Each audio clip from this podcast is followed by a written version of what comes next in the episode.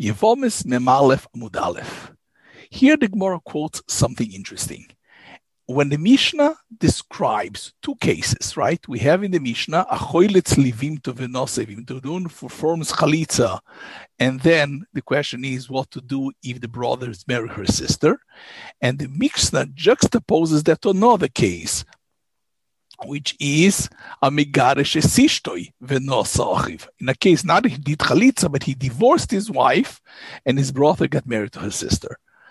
So the Stoma de Gemara goes and edits the Mishnah to say not that they are vechen, is not that the case are similarly, but just the opposite. However, in as a different case, aval hamegaresh, that there is a difference between the choylets, the aloha is so, but hamegaresh, however, the aloha is different.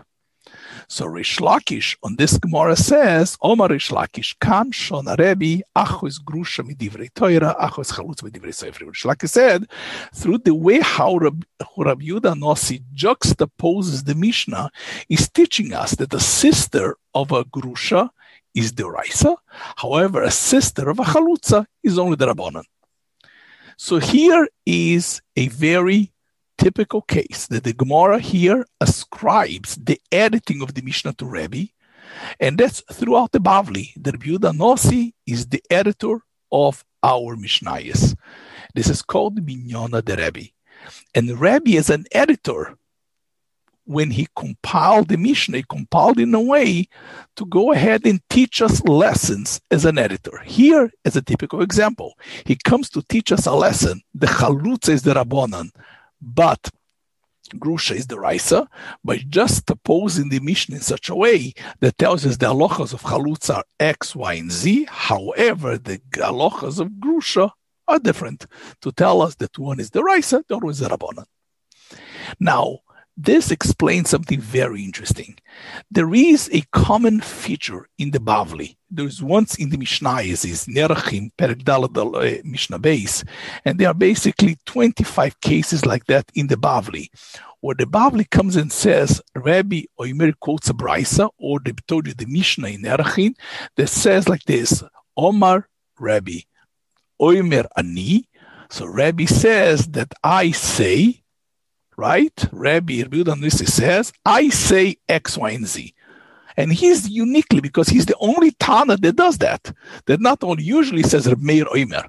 Here is Rabbi Yehuda or Rabbi Oimer. Rabbi says, Oimer ani I say. Why does Rabbi do that? But from our Gemara, it becomes very clear that Rabbi Yehuda Nossi is the editor of the Mishnayos. Means that the Mishnah he's acting as an editor.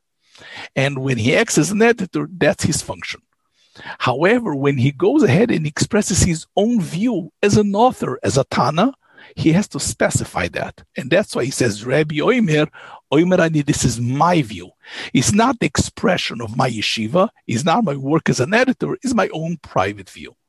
And that's very important because you have to discern and separate between his own view and the view as an editor. As a typical example, you know the Stam Mishnah, the Stam Mishnah is Rav Meir. Is the Stam Mishnah. However, Rameir, when Rameir says his own view, the Allah is not like him. But the Allah, as we'll see later, is Kistam Mishnah. Because when he says Kistam Mishnah, he's not expressing his own private view. It's his Mishnah, which means, and in the Bismerish of Rebbe Kiva, because you know that Rebbe Kiva is Rebbe Kiva's Timto, that's what says the Gemara Megillah. He is the Rebbe Kiva, which is the basically the father of all the Stomas, and the Stom, the Mishnah, is Rameir, which is his student. Rameir's version of the Mishnah is expressing the consensus of the yeshiva of Rebbe Kiva. He's not expressing his own view. And therefore, if he expresses his own view, he has to say his own name.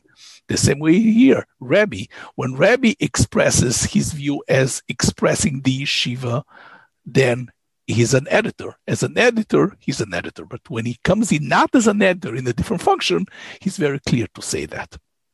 Now, this Gemara is also interesting because we see another feature. Although here it's clear that the Mishnayos were edited and were compiled by Rabbi, Talmud Bavli appears to be that that's not the case. And here's a typical example, right? We have in our case, in the Gemara, right? When we have a kasha in the Gemara, but Mesiv Rav Amnuna, and he asks a question of Shloisha Achim Nisum Shtei Achiyos, and the, Gemara says, Ve'amai teve kivoma shehutra ve'shehutra ve'chozra ve'nesra ve'chozra ve'hutra tachzol eter arishoin, and the Gemara answers that that's Rabbi Lozer. So Toisus already asks a question, and he says, Ve'tema. Toisus is the Toisus Dibura Maschil, Toisus asks, Ve'amai tevi voma, so Dibura Maschil ve'amai says, Tema de lo porich mech braisa le Rav. The braisa could have been a kasha to Rav in the beginning of Arbachin. The Gemara should have asked the kasha and give the same teretz. There's a famous Rabbi Akiva Eiger here that asks on Toisus, the is not the same, and some other showing him ask the kasha and give the teretz. But clearly, Toisus asks the question and remains in Akasha. Because Toisus is the one throughout Shas that tries to reconcile all the Bavli, like the Yam Shel Shloimeh says in the Zakdoma to Bava Kamma, that, that Toisus also is the call a Talmud. They made the Talmud like a ball, meaning they made it very internally consistent. But even Toisus in Menachos Daf Nun Ches Amud Beis, Toisus the Maskil Kadamri, has the something called the Sugas Afuchois, meaning which something we call the, the irreconcilable Sugas. Even Toisus acknowledges that many Sugyot in the Bavli are irreconcilable. The Ramban has such a list and all the Rishonim, which means that the Bavli was not edited globally as much as we try to reconcile to make sure that all the Gemaras are presenting one unified view, there was no editing, global editing to make sure that everything is reconcilable. That's why Toises by asks, asks Akasha and remains in Akasha, and that's okay.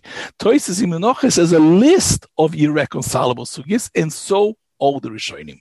Because unlike, unlike the Mishnayos, that the Mishnayos were compiled and edited by Rebbe, there is no editing process on Talmud Bavli. There is no Gemara anywhere anywhere that says that the Bavli was globally edited. Perhaps Rav Ashi did, as we're going to soon explain in the future podcasts.